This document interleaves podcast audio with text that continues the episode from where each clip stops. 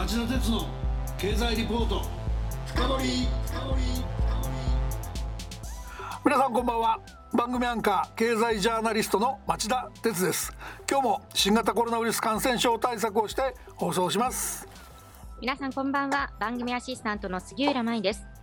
新型コロナウイルス対策で今日のゲストと私はリモート出演です。さて町田さんと私杉浦が出演している3つの番組を合わせた公式ツイッター町田鉄の深堀三兄弟。皆さん検索してぜひフォローしてください。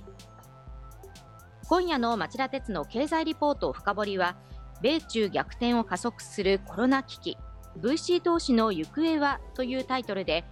日本経済研究センターの上原正史主任研究員にお話を伺います。上原さんこんばんは。今夜もよろしくお願いいたします。こんばんは。よろしくお願いします。今日の番組のネタ本になっているのは日本経済研究センターが先月公表した第6回のアジア経済中期予測でそのタイトルはコロナ禍のアジア浮上するのはどこか。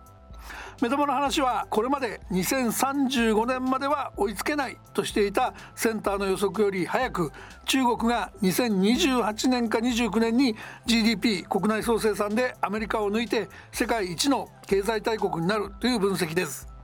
その中でベンチャーキャピタル投資がどのように変わっていくかどんな産業どんな企業が台頭していくかというのが今日の、上原さんのお話のポイントになると思ってます。ということで上原さん今日もよろしくお願いします。よろしくお願いします。それでは CM の後町田さんにじっくりインタビューしてもらいましょう。この番組はエネルギーを新しい時代へジェラがお送りします。こんばんはミスタージェラです。金曜23時皆さんいかがお過ごしですか？え私ですか？私は今風力発電を行っています。どういうことかって？実は私ジェラは火力発電によって日本の電気の約3分の1を作っている会社なんです。でもそれだけではないんです。風力や太陽光発電といった再生可能エネルギーにも積極的に取り組んでいる会社でもあるんです。ここイギリスエセックス州はただいま14時。沖合にある48機の風車が北海の強い風を受け今まさに発電しています。強風の中大変ですねって。お気遣い恐れ入ります。でも風力発電にはとってもいい風なんですよ。それそれでは皆さんまたお会いしましょう。エネルギーを新しい時代へジェラがお送りしました。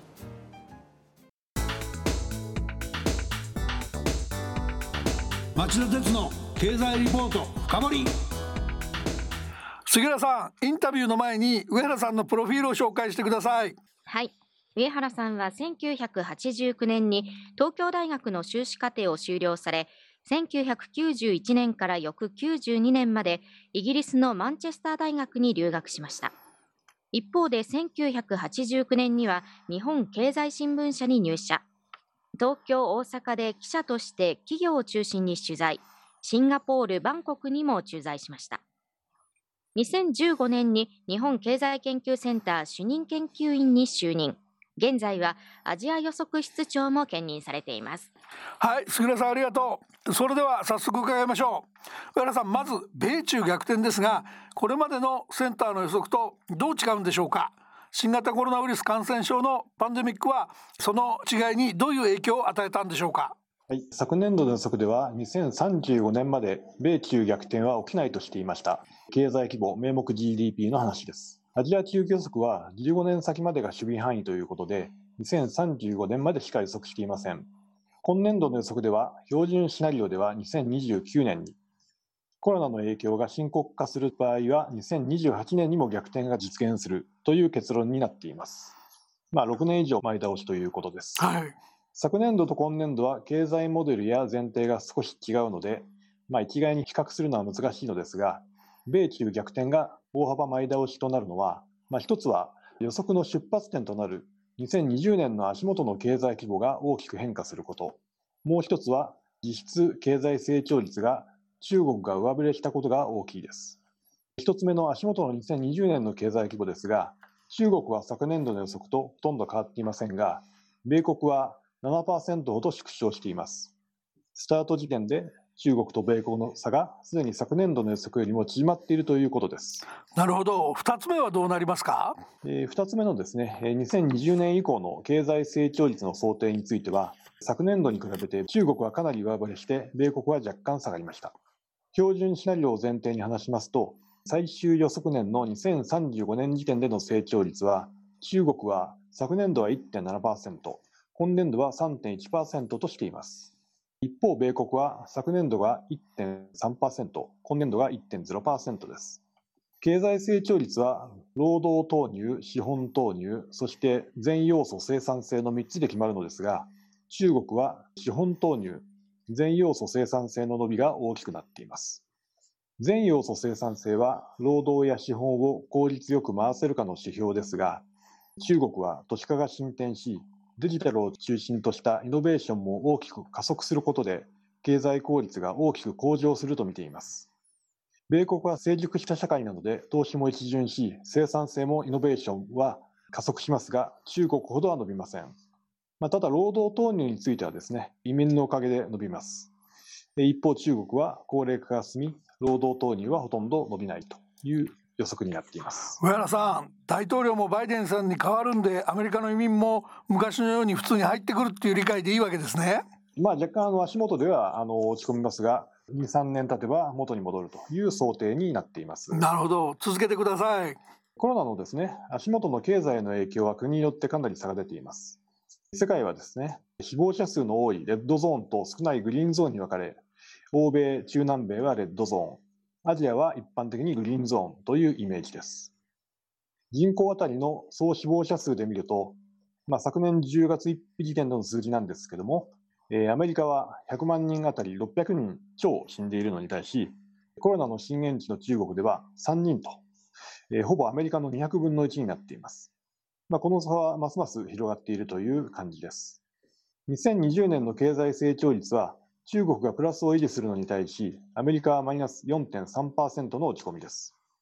アジアでは他にベトナムと台湾がコロナの抑え込みに成功していると言われており、経済成長率もプラスになる見通しです。上原さん、コロナ禍が米中逆転を加速するほど世界やアジアの経済に大きな影響を与えるということですがその大きな流れの中でベンチャーキャピタル投資全体の先行きはどうなっていくんでしょうか？はい、コロナ禍はですね、まあ、消費や設備投資にはマイナス影響を及ぼしています。まあ、この流れでですね、証券投資も落ち込むのかと思いましたが、まあ、ご存知のように株式市場は最高値更新など連日賑わっています。株式市場では、えー、 GAFAM、グーグルなどですね、中心にテック株が株高を先導してきました。プライベートエクイティ、ベンチャーキャピタルといった未公開株投資も、まあ、コロナの勢いで衰えているようには見えません。まあ、むしろ投資家はですね、これをチャンスと見て積極的に未公開株を買いに出ているという印象です。ビッグテック予備軍であるスタートアップへの投資、つまりベンチャーキャピタル、VC 投資ですが、2020年前半は低調でしたが、まあ、コロナが始まった3月から10月までの8ヶ月間のデータでは、前年同期比6%増と増えていました。伸びてますね。特に世界の VC 投資の5割を占めるアメリカと2割の中国という二大大国は堅調です。共に2桁の伸びを記録し、世界全体におけるシェアも高まっています。ベンチャーキャピタルの投資が2国に集中していると言えるのでしょう。うん、はい、米国ではですね、20年後半になって巨大ユニコーン企業の卒業、つまり株式公開が相次いでいます。スノーフレークやパランティアテクノロジーズなどのビッグデータ関連、さらに民泊仲介の Airbnb、料理宅配サービスのドアダッシュなどが上場を果たしました。Airb などはですね、コロナ禍で旅行業界全体が撃沈したため、一時は上場できるかどうかも危ぶまれましたが、約束通り20年中の上場を果たしました。その後も株価も堅調に推移しています。巨大ユニコーンは成長重視の経営をしてきて、株式非公開で外部の干渉をあまり受けずに自由にやってきました。まあ、しかし、各社とも今回のテック株ブームが新規資金調達のチャンスと判断した面があると思います。一方、投資家サイドの VC からすればですね、これまで長期間投資してきた資金を回収するチャンスと映ったでしょう。高値で売り抜けた VC は、新たな軍資金を得たわけで、今後ユニコーンに育ちそうな有望スタートアップを物色しているという状況と思われます。スタートアップ投資は今後も続くと見ています。なるほどあのユニコーンと上場と、まあ、VC の資金が豊富になったんだっていうお話でしたがじゃあさらにあの具体的にブレイクダウンしていってほしいんですけども例えばどんな都市あるいはどんな企業のどんな技術に投資していったのかどういう企業が調達したと言えるのか、まあ、例えばアメリカなんかどうでしょうか？はい、えーと、コロナが始まった3月以降、えー、10月までの間でですね、えー、前年同期比で大きく VC 投資が増えた都市はですね、えー、シリコンバレー、ボストン、シアトル、ロサンゼルスでした。まあ、これまで注目されていたサンフランシスコ、ニューヨークなどは、まあ、減ったわけではないんですが、米国全体の平均の伸び率には及んでいないという状況です。なるほど。えー、シリコンバレーはですね、まあ、サンフランシスコにベンチャー投資がシフトしていたんですけども、まあ、今回ですね、自動運転の、えー、ウェイモ、ネット証券のロビンフッド、えー、代替肉開発のインポッシブルフーズなどが注目されています。はい。ボストンはバイオですね。え、コロナワクチン開発をリードするモデルナも、え、ボストンのベンチャー企業です。シアトルはですね、アマゾン、マイクロソフトのお膝元ですが、えー、アマゾンのジェフ・ベゾス氏が出資する遺伝子治療薬開発のサナバイオテクノロジー、ビル・ゲイツ氏が投資する通信アンテナ開発のキメタなどが大型資金調達に成功していました。ロサンゼルスはイーロン・マスク氏のスペース X が注目です。マスク氏は電気自動車のテスラのトップとしても有名ですが、テスラはシリコンバレーに本社があります。マスク氏本人はロサンゼルスに住んでいたんですけども、このほど所得税のないテキサス州に引っ越しました。しっかりしてますね。まあ、全体としてですね、あの、パランティアテクノロジーズもシリコンバレーの会社だったんですけども、コロラド州デンバーに移転しており、米国のテック拠点がですね、シリコンバレー一極集中から分散化の傾向にあるような印象を受けました。なるほど。では、中国はいかがですか？中国で注目はですね、大幅にベンチャーキャピタル投資が増えた広州と深セン、はい、広東省の二大都市ですね。広州は新興の自動車メーカー、シャオペン商法記者というふうに書きますけども、が資金を集めています。えー、アップルの元社員が自動運転のデータを持ち出して、えー、同社に転職する寸前で逮捕されたという事件があってですね、まあ、それで有名になった会社です。ああの会社ですね。電気自動車はですね、あのー、アメリカでウェイモが資金調達に成功したように、自動運転とともに注目の分野なんですが、うん、他の都市、えー、北京の理想記者、リオート、上海のイバ記者、ウォルトマスター、さらにあの、エノベートモーターズなども今回資金調達に成功していました。で、深センはものづくりのシリコンバレーなどと呼ばれて、製造分野でのイノベーションで注目されていますが、コロナ禍でですね、えー、ベンチャーキャピタルから大型投資を受けたのは、遺伝子解析装置の開発メーカー、MGI テックです。えー、DNA シーケンサーなどコロナ特需になっており、えー、急成長しています。またですね、あの、オンラインの家庭教師サービスを手掛ける三面 .com も資金調達に成功しています。コロナ禍でオンライン教育は市場が拡大しており、他の都市、えー、北京のユエンフーダオ、ズオイエバンといったエドテックスタートアップにも投資が集まっています。なるほど。深センや広州、製造業の話いろいろありましたが、今中国政府はそのこれまでのそのアリババであるとか、バイドゥであるとか、中国政府と非常に近かった IT 企業これのまあ金融部門特に中心ですけどもあの独禁法の問題であったりデジタル通貨の問題であったりかなり厳しい規制をかけようとしてますよね。ああいうなんかこう違和感が出てることはこの中国のベンチャーとか中国自体の成長とかいろいろ影響してくることは上原さんあんまり心配されてないですか？ビッグテックへのですね、国の規制強化というのはアメリカでも同時に起こっているんですけども、まあ中国はですね、中国政府があのアリババとかえー、バイデューとかテンセントをアメリカの企業があの中国市場に参入することを排除してですね、支援してきたんではないかと思っていたんですけども、ここに来てビッグテックへの規制を強化しているということで、うん、投資するサイドからすると、まあ、懸念事項かなと。まあ、特にアントの事件はですね、えー、もうこれ事件と言ってしまいますけども、はい、まあ、中国政府がですね、いつでも民間企業の活動に介入できると。ひょっとしたら資産の接収もいざとなったら実行するのではないかと、うん、まあ、そういうちょっと中国はですね、えー、ビジネス展開する上では危ない国という印象を世界に与えたのではないでしょうか。まあ、スタートアップ投資に限らずですね、グリーンフィールド投資にも中国への投資はリスクが高いという認識があの高まりつつあるのではないかと考えています。中国の外から中国へ向かうお金は多少ブレーキがかかるかもしれないってイメージですか？そうですね。特にアメリカのベンチャーキャピタルは中国よりもやっぱインド市場を今あの重視しているという印象ですね。なるほど、まあ、インドシフトをこれから加速するんじゃないでしょうか。よくわかりました。面白いです。その辺もね。では、それ以外の国、まあアメリカ、中国以外の地域と企業はどうでしょうか？はい。えっ、ー、と、やや意外だったのはインドですね。えー、前年同期比で半減していました。前の年にはですね、オヨルームズなどの大型投資があったので、まあ、その反動といった面もあります。まあ、一方で、あの、スタートアップとは言えないんですが、あの、インドで携帯電話サービスで、あの、破竹の勢いを見せているジオプラットフォームズが巨額の資金を集めています。財閥リライアンスインダストリーズの通信会社なんですけども、アメリカのフェイスブック、シルバーレイクマネジメントなど、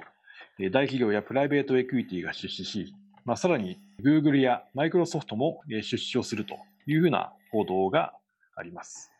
アジアではジオの他にですね、まあ、シンガポールのグラブ、インドネシアのゴジェックといったライドシェアの企業が決済から電子消灯時期までを手掛けるプラットフォーマーになると見られていて、まあ、大手がですね、こうした企業に出資して、まあ、さらにこのあの出資を受けた企業が地元のスタートアップに投資をすると、階層構造ができつつあるのではないかと考えています。上原さんまだまだブレイクダウンしたことを伺いたいんですがすいません。そろそろ時間がなくなってきたので今日のまとめをお願いします。はい最後にですねあの経済予測に使ったモデルと、えー、ベンチャーキャピタル投資の関係について触れたいんですけども、まあ、今回のアジア予測ではイノベーション動向を示す仕様として研究開発費の対 GDP 比を採用して、まあ、その伸びが生産性を牽引するとしました。まあ、米国も中国もインド、日本と対照的にですね、研究開発投資は上昇傾向にあり、生産性の伸びを牽引しているわけですが、ベンチャーキャピタル投資は、まあ、よりビジネスに近いイノベーションの潜在力を表す指標なのではないかと考えています。ベンチャーキャピタル投資も対 GDP 比を取ると、米中ともに増加傾向になります。まあ、中でも中国は直近では米国を上回っていました。まあ、絶対額ではまだ米国の優位が続いていますが、まあ、国の経済規模に比べて、いかに中国の突端のイノベーションがですね、アメリカを猛追しているのか、まあ、そういうことがデータから読み取れるのではないかと考えています。まあ、イノベーションでも米中逆転は近いかもしれません。なるほど、面白いですね。上原さん今日は大変興味深いお話ありがとうございました。あのこうしたその成長産業を探る分析っていうのは非常に面白いと思うのでまた折に触れてお話聞かせてください。はい了解しました。さて杉原さん上原さんのお話はどうでしたか？コロナ禍でもチャンスと捉え投資を集める、まあ、中国企業のしたたかな動きというのが際立っているように感じました、まあ、米中逆転がどう早まっていくのか動向を注視したいですリスナーの皆さんはどうお感じになられたでしょうか？来週は日本経済研究センターの田中明副主任研究員に各国の潜在成長力に大きな影響を与えるコロナ危機。中国の経済力は2035年に日本プラスアメリカを上回ると題して中期の経済予測を伺います。それでは来週も金曜夕方4時からの町田鉄の経済ニュースカウントダウンから始まる3つの番組でお耳にかかりましょうそれでは皆さんまた来週この番組はエネルギーを新しい時代へジェラがお送りしました。